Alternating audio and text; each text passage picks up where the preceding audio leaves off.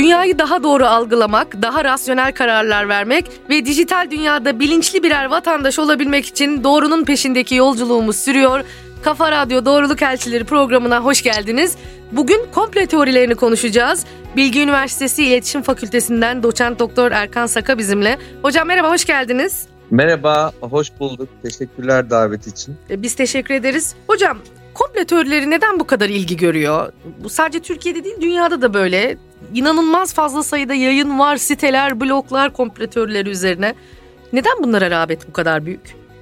Şimdi şöyle, e, valla hani tek başına bir cevap, e, e, hani böyle kesin bir cevap verebilir miyim bilmiyorum. E, gözlemlerimi en azından aktarayım. Buyurun. Yani kaç seviyesi var. Hani e, belki daha sosyal psikolojik tarafı da var. Yani zaten genelde hani insanlar böyle biraz sansasyonel e, e, şeylere meraklılar. Hani e, içeriye meraklılar. Hı hı. Yani biraz böyle e, tabii bu bu genelde benim daha e, antropolojik kökenime uymayan bir iddia onu söyleyeyim ama e, böyle bir taraf var. Yani hı hı. hani biz zaten daha böyle böyle hani gizli, saklı, e, e, gizemli vesaire hani böyle şeylere zaten bir ilgi duyuyoruz hani insanlar genelde. Hı hı. Bu bunu bir tarafa koyalım. Yani her halükarda böyle bir ilgi olacak.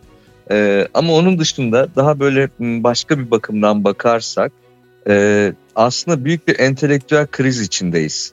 E, e dünyada yani modern dünyada e, bu e, 30-40 yıldır aslında giderek artan bir kriz var.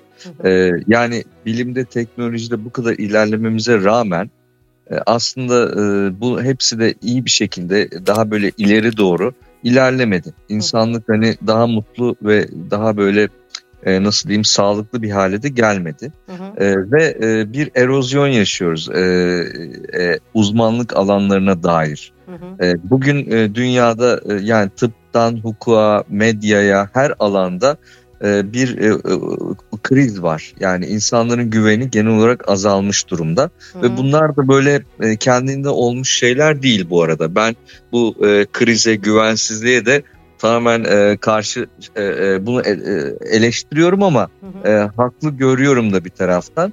Hani böyle e, işte en son aşı karşıtlığından da hani bahset e, e, yani bahsi geçiyordur. Hı hı. E, mesela ona baktığımda evet hani kabullenemiyorum argümanlarını ama onun arkasında ilaç endüstrisinin 10 e, yıllardır yaptığı bir sürü yanlış uygulama var. Hı hı. Ve bu da bir güven krizine yol açmış durumda bilim insanları e, e, kendi yaptıklarını anlatmak e, derdine hiç düşmemiş ve böyle bir arogans içinde. E, siyasetçiler zaten hani ortada, medyacılar öyle. Yani böyle büyümüş bir kriz var ve bu krizi de derinleştiren tabii ki internet var. Yani e, daha hızlı bir şekilde yayılımını sağlıyor. Daha sıradan insanlar da e, bu krize destek oluyorlar. E, yani yaymaya da bir şekilde.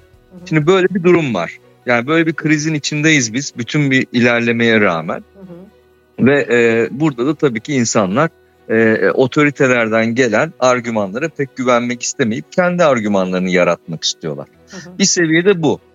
Üçüncü seviyede e, aslında hani siyasi sistemde global olarak da e, biraz e, komplo teorilerine dayalı kurulmuş aslında. E, bazı e, hocalar yani akademisyenler bunu hani soğuk savaş dönemine bağlıyorlar. Hı hı. Hatırlarsanız aslında soğuk savaş döneminde ne hani espiyonaj ne ne şeyler döndü. Ee, hani böyle arka planda hani bizim bilemediğimiz çok sonradan ortaya çıkan işler de döndüğü için aslında hani komplo teorilerini biraz da güçlü kılan bu. Hı. Yani aslında bir kısmı doğru da bizim komplo dediğimiz sonradan doğru da çıkabiliyor. Ee, gerçekten olmuş da olabiliyor.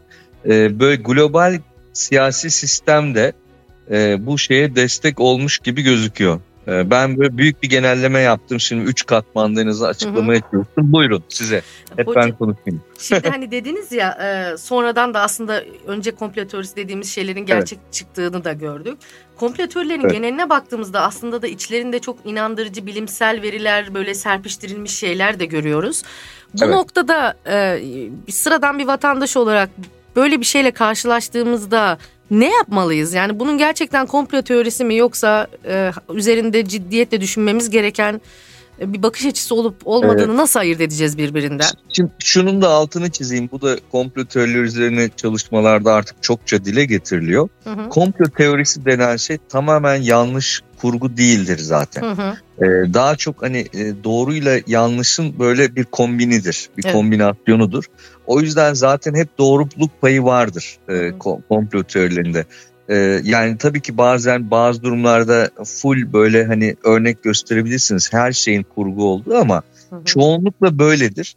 O yüzden e, e, bir defa zaten orada bir hani e, Aa, bu kısmı doğru deyip e, e, bunun tamamı doğru e, demeyelim. Hı hı. E, ve yani çok kaynak var hala da. Yani araştırabiliriz, edebiliriz, güvendiğimiz hani uzmanlara da sorabiliriz. Kendimiz de bayağı bir çalışabiliriz. Hani komplo teorisi sayılabilecek bir alana girildiğinde e, e, yani hani bunu hemen kabullenmek yerine e, biraz bakınalım. Yani bence e, yeterince kaynak da var bir taraftan. Hani evet bir enformasyon çöplüğüne maruz kalıyoruz ama bir taraftan e, güzel çalışmalar da var. E, hani hem insanlara sorabiliriz hem networklere sor e, e, yani web kaynaklarına ya da e, başka hani e, kaynaklara da değinebiliriz. Hep böyle bir karşılaştırmalı en azından düşünmemiz lazım. Hı hı. Burada bir noktada tabii ideolojik duruş, hayat görüşü yani genellikle kendi e, hayat görüşümüze, ideolojimize uygun bir komplo teorisi orta, hani, maruz kalıyorsak hı hı. bunu kabullenmemiz daha kolay oluyor. Yani burada ona da dikkat etmemiz lazım. Hani e, evet belki bu aslında genelde sırf komploda değil yanlış bilgide de zaten hep olan bir şey. Hı hı. Hani eğer bizdense kabulleniyoruz onu ama uzun vadede bu aslında zarar veriyor. Bütün varoluşumuza zarar veriyor. Bütün ekosistemin bozulmasına yol açıyor. Yani haklıyken de haksız duruma da düşülüyor aslında. Hı. O yüzden bence zaten hakikat arayışında komplo teorilerine ihtiyacımız yok. Hı. Onlar belki kısa sürede yakın, e, kolaylaştırıcı olabilir ama uzun vadede e, bizim hani ha, haklılığımıza da zarar veren şeyler. Hı hı. E, ben hani e, yeterince kaynak olduğunu hala inanıyorum. Hı hı. Bir de şunu belki e, düşünmek lazım. E, e, hakikat aslında her zaman e, tek tip bir şey değil. Ee, e, yani e, bazı konularda belki çok kesinlik olabilir evrensel doğrular hı hı. ama çoğu doğru çok kesin değil dir. Hani özellikle sosyal olgu olarak baktığımızda. O yüzden hata payını da hep bırakmamız lazım. Genelde komplo teori, teoricileri çok kesin konuşuyor. Hmm. E, e, oysa e, hayatta kesinlik az aslında. Hani bir taraftan komplo teorilerini destekleyen bir şey bu. Hı E, ama bir taraftan da ta, e, e, onu tespit etmemizi de kolaylaştıracak bir şey. Valla belki eğitim sistemimizde mi bilmiyorum. Hı hı. Hani e, genelde bilim e, deyince hep böyle kesinlik vurgusu yapılırdı ama kesin olan genelde dogmadır. Yani bilim aslında hep bir arama sürecidir. Ee, ve o yüzden de hani e, e, bu arayış arama sürecine sürekli deneme yanılmayı unutmamak lazım. Hı hı. E, kompletörlerine yaklaşırken diyeyim. Çok teşekkür ediyoruz hocam. Ee, Rica ederim. Bu konuşmaların sonu hep gerçekten gelip bilimsel düşüncenin ve eğitim sisteminin de bununla şekillenmesinin önemine dayanıyor. Siz de çok güzel örneklerle bunu vurguladınız. Çok teşekkür ediyorum. Rica Ağzınıza ederim. sağlık. Kolay gelsin. Teşekkür. Ben teşekkür ederim. Hoşçakalın. Çok sağ olun.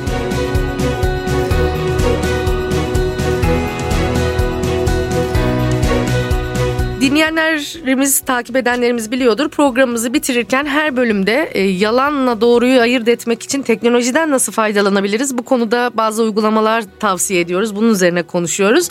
Bu hafta işin sözlüğüne bir bakalım istedik. Bu meseleleri anlamaya ilişkin kavramlara bir göz atalım dedik. E, çoğulcu cehaletten bahsetmek istiyoruz. İnanmadığın, kabul etmediğin bir kuralı sırf diğerleri inanıyor ve kabul ediyor diye düşünerek susmak kabul etmek ve buna uymaktır çoğulcu cehalet. Aslında diğerleri de bu kuralı doğru bulmuyordur. Ancak onlar da toplumun geri kalanının doğru bulduğuna inandığı için kimse olan bitene ses çıkarmıyordur. Peki sosyal medyada bu çoğulcu cehaletin yayılmasına engel olmazsak, çoğulcu cehalet sosyal medyayı ele geçirirse ne olur? İnsanlar susar, varsayılan yanlış düşünce ürünü kurallar gerçek kurallara dönüşür. Bu bir anlamda biat kültürünü, toplu linç güdüsünü ve fanatizmi destekler. O yüzden çoğulcu cehalete sosyal medyada dikkat edelim. Haftaya görüşmek üzere. Avrupa Birliği tarafından finanse edilen bu programın içeriği tamamen yapımcının sorumluluğundadır ve Avrupa Birliği'nin görüşlerini yansıtmayabilir. Doğru güçtür, güç sizinle olsun.